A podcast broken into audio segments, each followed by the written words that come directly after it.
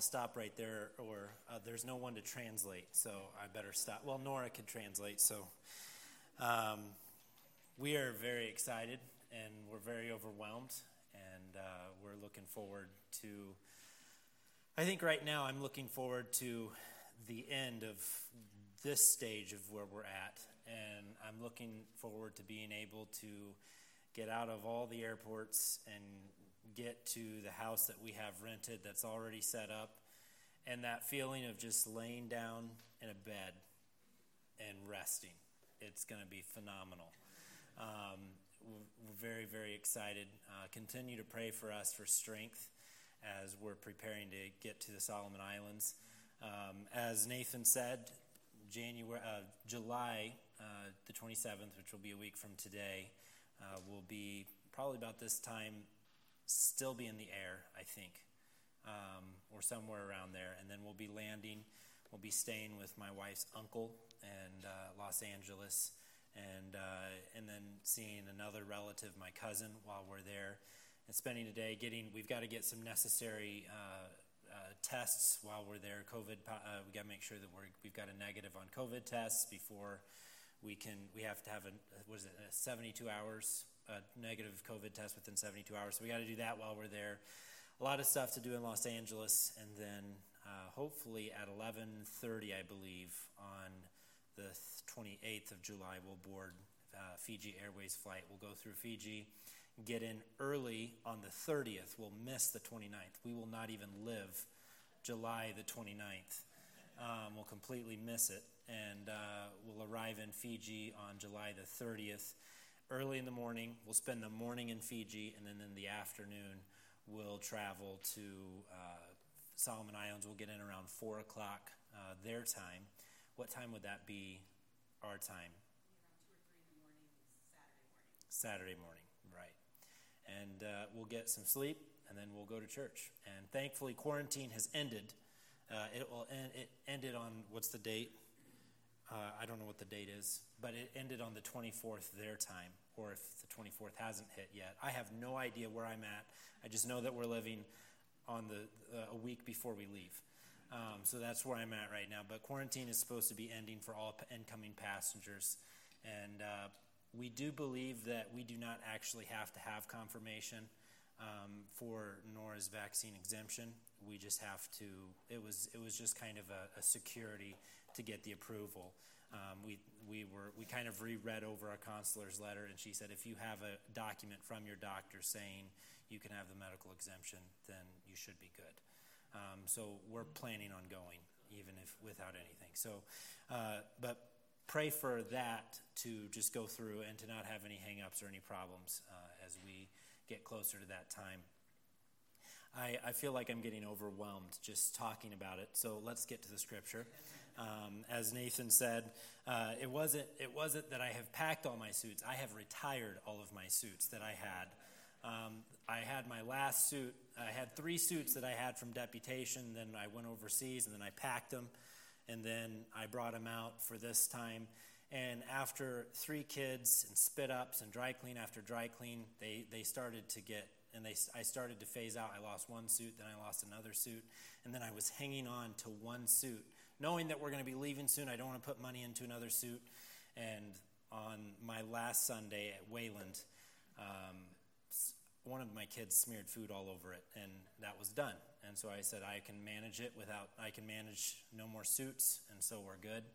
Um, well, then Nathan asked me to preach, and I said, Well, this is my situation. Can I just go Solomon style? And he said, Absolutely. 1 Kings chapter 19. 1 Kings chapter 19. We'll begin reading in verse 1. 1 Kings chapter 19. It says, And Ahab told Jezebel all that Elijah had done, and with all how he had slain all the prophets with the sword.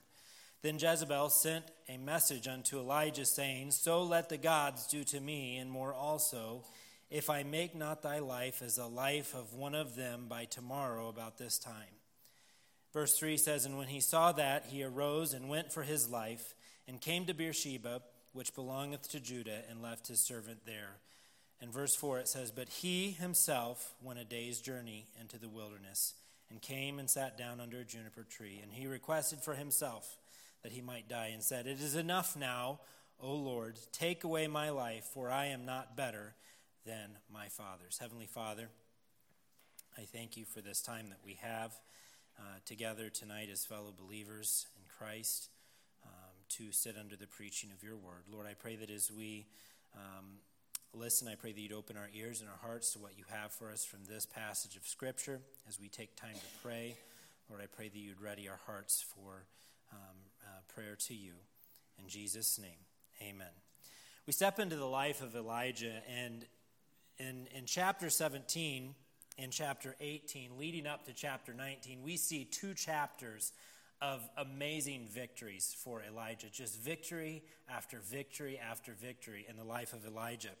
Uh, Elijah makes the unpopular proclamation in, the, uh, uh, in chapter 17 to King Ahab Buddy, you're not going to have rain for two years. It's going to be a while before you have rain. The Lord then orders him 30 miles to the brook Cherith, where he is to wait for more instruction from the Lord during that time. Elijah is fed bread in the morning, flesh in the evening by ravens, and he drank from the brook. And when the brook dried, God commands him to move uh, north 40 miles to Zarephath, where a widow will take care of him until further instruction. Then you see God tells him to show himself to Ahab. Elijah has a meeting with Ahab, and there they set the date for Mount Carmel for, for the Mount Carmel showdown. And we all know the story of the showdown at Mount Carmel. Elijah calls down on the uh, fire on the altar, tracks down the prophets of Baal, and kills them. Then God allows rain to fall after three years. Then Ahab and Elijah make their way to Jezreel, which is about 10 to 15 miles. Now, in 1 Kings chapter 19, this is where we pick up. And I want to see, as you, if, as you study uh, 1 Kings chapter 17 and 18, you see a theme that is occurring. God is telling Elijah to go. Go here, do this. Go here, be with this person. Go here, stay here. But as we step into 1 Kings chapter 19, we see something happen different. Ahab tells Jezebel all that Elijah has done. And there is a different type of power that I believe Jezebel holds than Ahab. Jezebel doesn't mess around. And when she hears all that that Elijah has done and how she's humiliated Ahab, she sends this threat to Elijah. And Elijah, we, we know that, that there was a different there was a different fear that people held of Ahab than they held of Jezebel because when Elijah heard Jezebel's threat, he was scared. And after in, in chapter 17 and chapter 18, when we see God instructing him to go here and to be here and to do this, we see something happen. And when he saw that, he arose and went for his life and came to Beersheba, which belongeth to Judah, and left his servant there. But he himself went a day's journey into the wilderness. There was no instruction from God. He completely abandoned. And he went to his human fear, his human reasoning, his human instinct, and he ran. Trials in life, things that we face, hard times that we face, will often lead us into desolation. And sometimes, what most of the time, what gets us there is our pride. It says uh, in verse 3 And when he saw that, he arose and went for his life and came to Beersheba, which belongeth to Judah, and left his servant there but he himself went a day's journey into the wilderness. Trials in life will drive you into desolation. This can happen when you get the full attention of your adversaries. You can see in verse 17 how Elijah had gained victory after victory and seen God do miraculous things and, and made much progress for the work of the Lord in Ahab's kingdom. But then he was, with all these victories that were happening uh, with Elijah, he got the full attention of his adversaries. Friends, there's times where you feel like things are going really, really well, but then all of a sudden things start falling apart very, very quickly. That can often come as a result of having the full attention of our adversaries. Friends, there is a spiritual warfare out there that would love nothing more than to see a person who wants to see the work of the Lord go forth. Our adversaries, or our adversary, wants to see us trip up, wants to see us fall, wants to stall God's work going forward. Doing his work, serving him, will get the attention of those who want us to fail.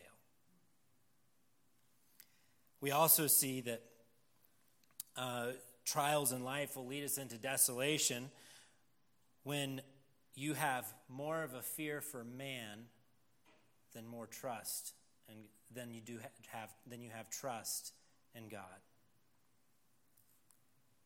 We see all that God had allowed Elijah to do. God had, had given him many great victories in chapter 17 and chapter 18. Many great things were happening at the hands of Elijah or through Elijah from God.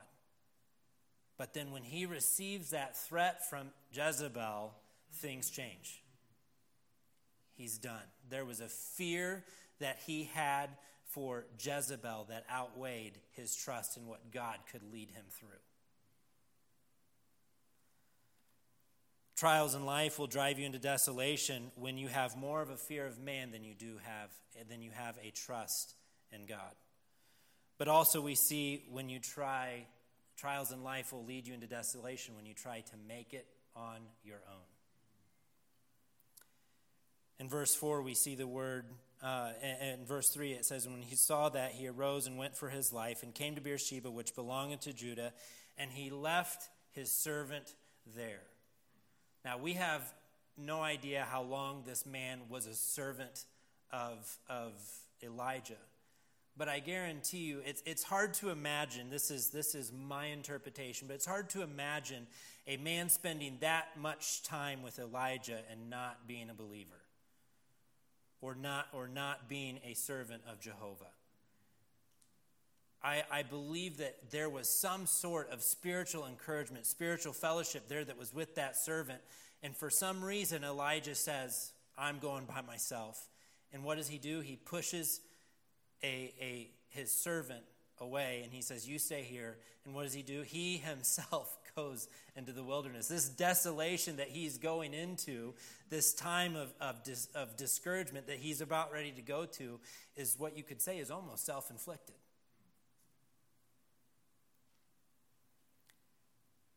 When you try to make it on your own. Verse 4 it says, He himself went a day's journey into the wilderness. Elijah's eyes were on the circumstances that were surrounding him. He was focused on the circumstances rather than on the God that he had been serving in chapter 17 and chapter 18. Think of another man who got focused on the circumstances and the storms around him. In Matthew chapter 14, verse 30, when Peter was walking on the water, but when he saw the wind boisterous, he was afraid and he began to sink. He took his eyes off of Christ. He was focused on all the turmoil and all the, the, the danger around him, and he took his eyes off the one person who was giving him the ability to walk through that storm. Elijah himself went a day's journey into the wilderness.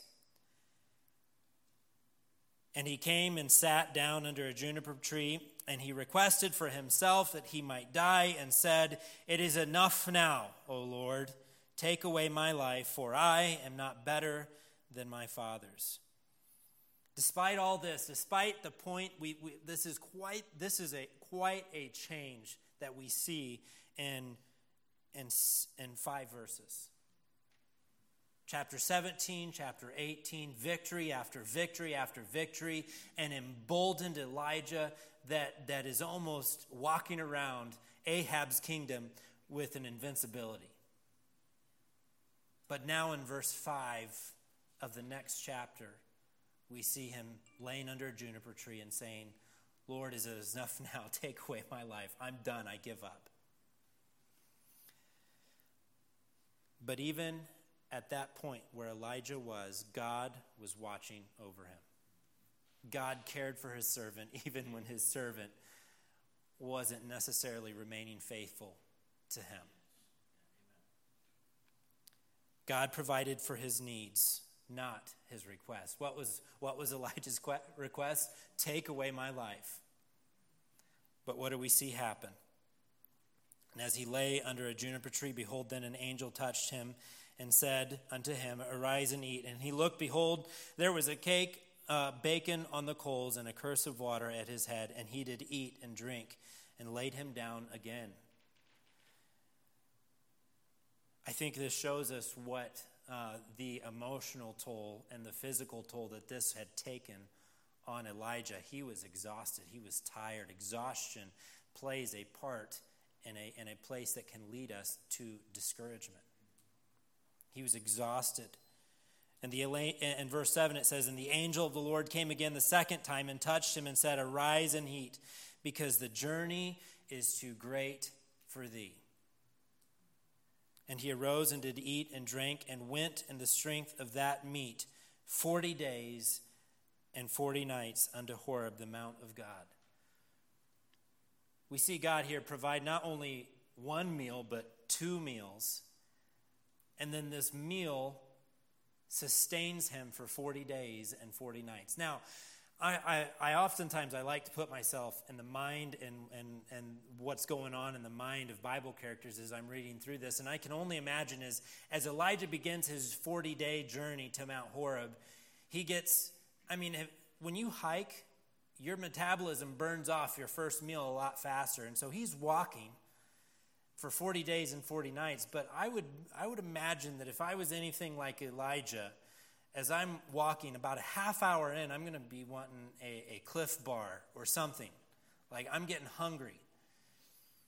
But I can only imagine as Elijah's going, I, he, I can't help but think as he's one hour in, hey, I'm still feeling pretty good. Two hours in, three hours in, still not feeling weak. Boy, I don't know that I've ever hiked more than four hours where I felt weak if I didn't have a snack or food. I need that. I need that food. I need that constant source of snacks from a backpack to be able to sustain my strength through a hike. I'm out of shape, so I need I need that strength coming on. And but Elijah keeps going and he keeps going. And for 40 days and for 40 nights, he goes on the strength of that meat. Boy, would you have loved to have a piece of that steak. But even after what God just brought him through and sustained him for 40 days and 40 nights on, on two meals, he comes to Horeb, and he came thither unto a cave and lodged there. And behold, the word of the Lord came to him and said unto him, What doest thou here, Elijah? And he said, I have been very jealous for the Lord God of hosts, for the children of Israel hath forsaken thy covenant, thrown down thine altars, and slain thy prophets with the sword. And I, even I, only am left, and they seek my life to take it away. number one, trials in life will lead us to desolation, but that desolation will also lead us to discouragement when discouraged, we often we don't listen to God. God asks Elijah, "What are you doing here? This is a position that you've gotten yourself in. I didn't I didn't move you to go here. You left yourself a day's journey into the wilderness." God had sent him God had not sent him here as directed to other places. In 1 Kings chapter 17 and verse 3, we see the words, Get thee hence and turn thee eastward and hide thyself by the brook Cherith. In 1 Kings chapter 17, verse 8 and 9, the word of the Lord came unto him, saying, Arise, get thee to Zarephath. In 1 uh, Kings chapter 18 and verse 1, and it came to pass after many days, the word of the Lord came to Elijah in the third year, saying, Go, show thyself unto Ahab. Elijah came here himself. He had, he had not listened, he had not waited for the Lord to direct him to go to where he was at now. And he found himself in a place of discouragement, and to a place of, of uh, a situation. When discouraged, we don't listen to God. When discouraged, we often forget what God has already done for us. I've already mentioned in 1 Kings chapter 17 verse 18 how God had given him victory after victory after victory, had provided for his needs, had, had provided, a, had allowed a widow to take care of him in a time where there was not a lot of food to go around. When he was, when he was ready to die, God gave him the food that he needed. God put him in a place to where he could have ravens fed him and a brook uh, gave him the water that he needed. God provided for him. God did many great things in the life of Elijah, but now we see here Elijah is in the pit of discouragement. He's tired. When discouraged, we often forget what God has already done for us. But also when discouraged, we often we grumble. In verse 10, we see, I have been very jealous for the Lord God of hosts, for the children of Israel hath forsaken thy covenants. When discouraged, we grumble. When grumbling, we often we tend to blame others. We blame others for the position that we're in. For the children of Israel have forsaken thy covenant. He's putting blame on other people's decisions and how it's put him in this decision that he's in. He's like, it's other people's fault that I'm where I'm at right now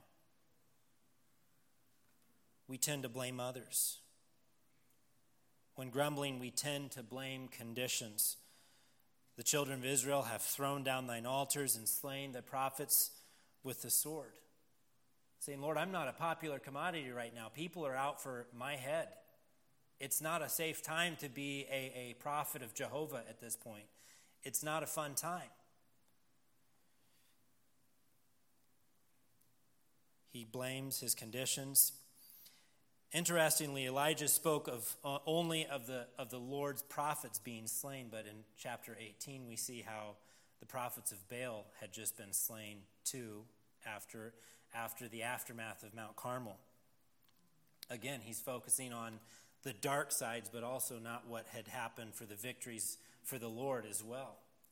He's focusing on the, the glim, on the, on the bad things but he's not focused on what God has done and how God has been working for the last two chapters, despite Ahab and Jezebel's rule over the kingdom.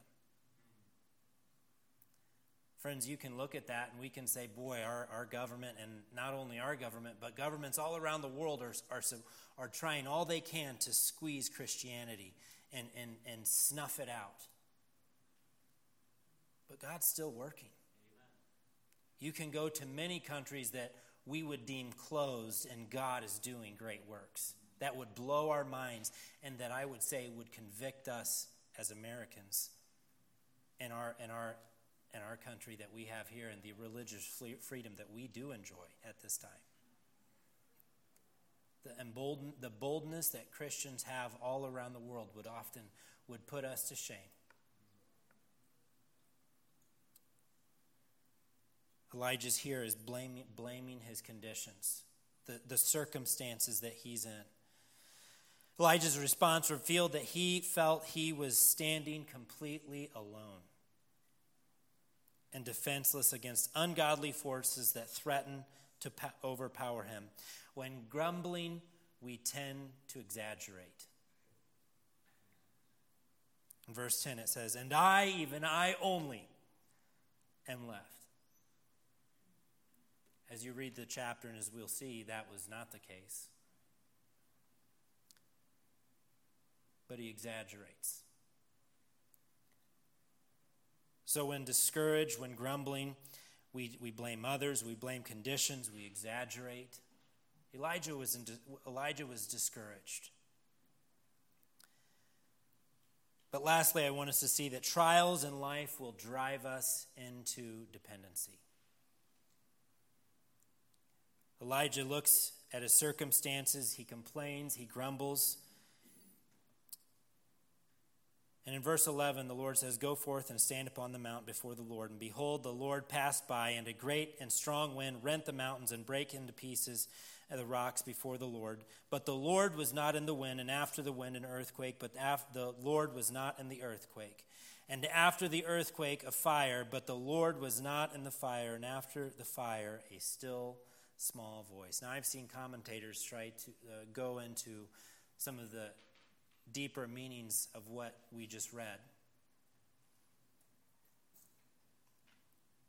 Some say that Elijah was just, God was telling Elijah, Elijah, I know how you're wanting to deal with it, but that's not how I'm wanting to deal with the situation that you're in. Elijah with, was probably wanting God to solve his problems, how with, by just bringing fire down on all of his enemies and destroying all of his en- enemies. In verse 17 and verse 18, we saw God move in big public ways in defeating the prophets of Baal and taking care of Elijah. But now we see that God comes to Elijah in a still small voice. Think about a still small voice. What does a still small voice represent? Calm. But it represents also a relationship. If I was to go to a stranger in Walmart and walk up behind them and just peek over their shoulder and say, hello.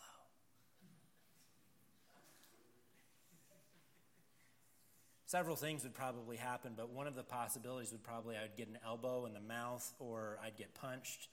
Uh, in South Carolina, I might have a handgun drawn on me. You never know. It's crazy.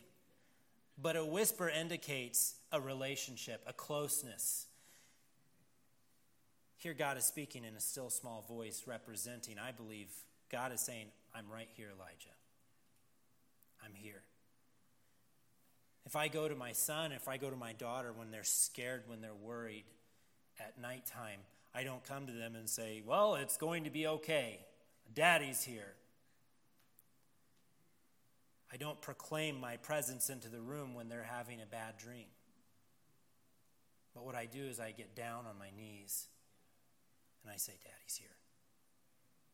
It's going to be okay. I'm here.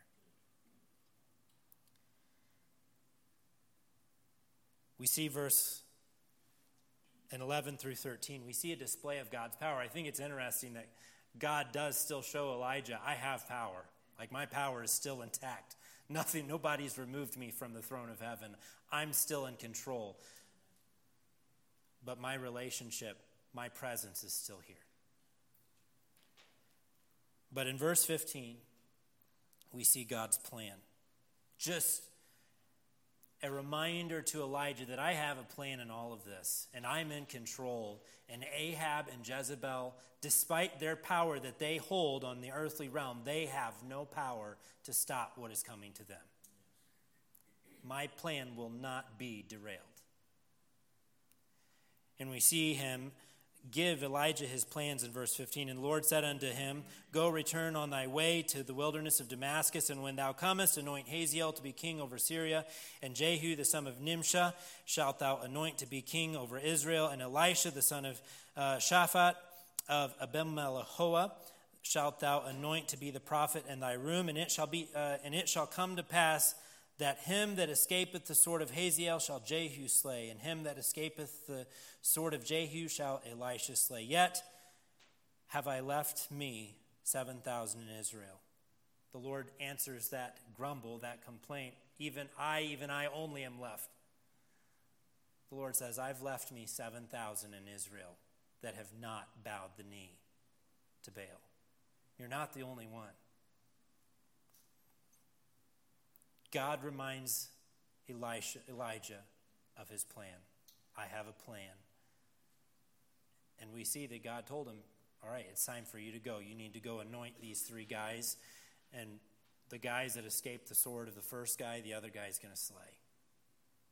And then the third guy is going to, going to clean up the rest. He's going to get, he's going to do what I want done. My plan is going to go forth, and nobody, no evil forces in this world is going to stop me. My plan will go forth. Friends, we may, we may look at our, our position in life and we say, boy, I'm, I'm, in, a, I'm in a point of discouragement. I, I've, I'm, I'm, I feel like I'm being attacked, whether it's through just people who don't believe, who people who are hard, uh, hard people at work, situations that I have in my life that are, are, are making it hard to keep my joy in the Lord, to keep my head up, and to keep pressing forward, to remain, to remain faithful, to remain, remain joyful in the Lord, and to remain uh, obedient in what you want me to do as a Christian. Friends, God has a plan. And if we look to Him and if we keep following what He wants us to do on a daily basis, staying faithful to Him, learning from Him, being in our Word and uh, in His Word, and allowing Him to work in our life, allowing Him to lead us, allowing, asking Him for courage to get us through things. God has a plan to get us through difficult times. Look to His power, look to His plan that He has for us. Heavenly Father, I thank you for your word, Lord. I pray that as we go out today, Lord, we will not let the fear of man and, and, and the things that we see that are pretty scary to our human reasoning, to our, our human natures, Lord.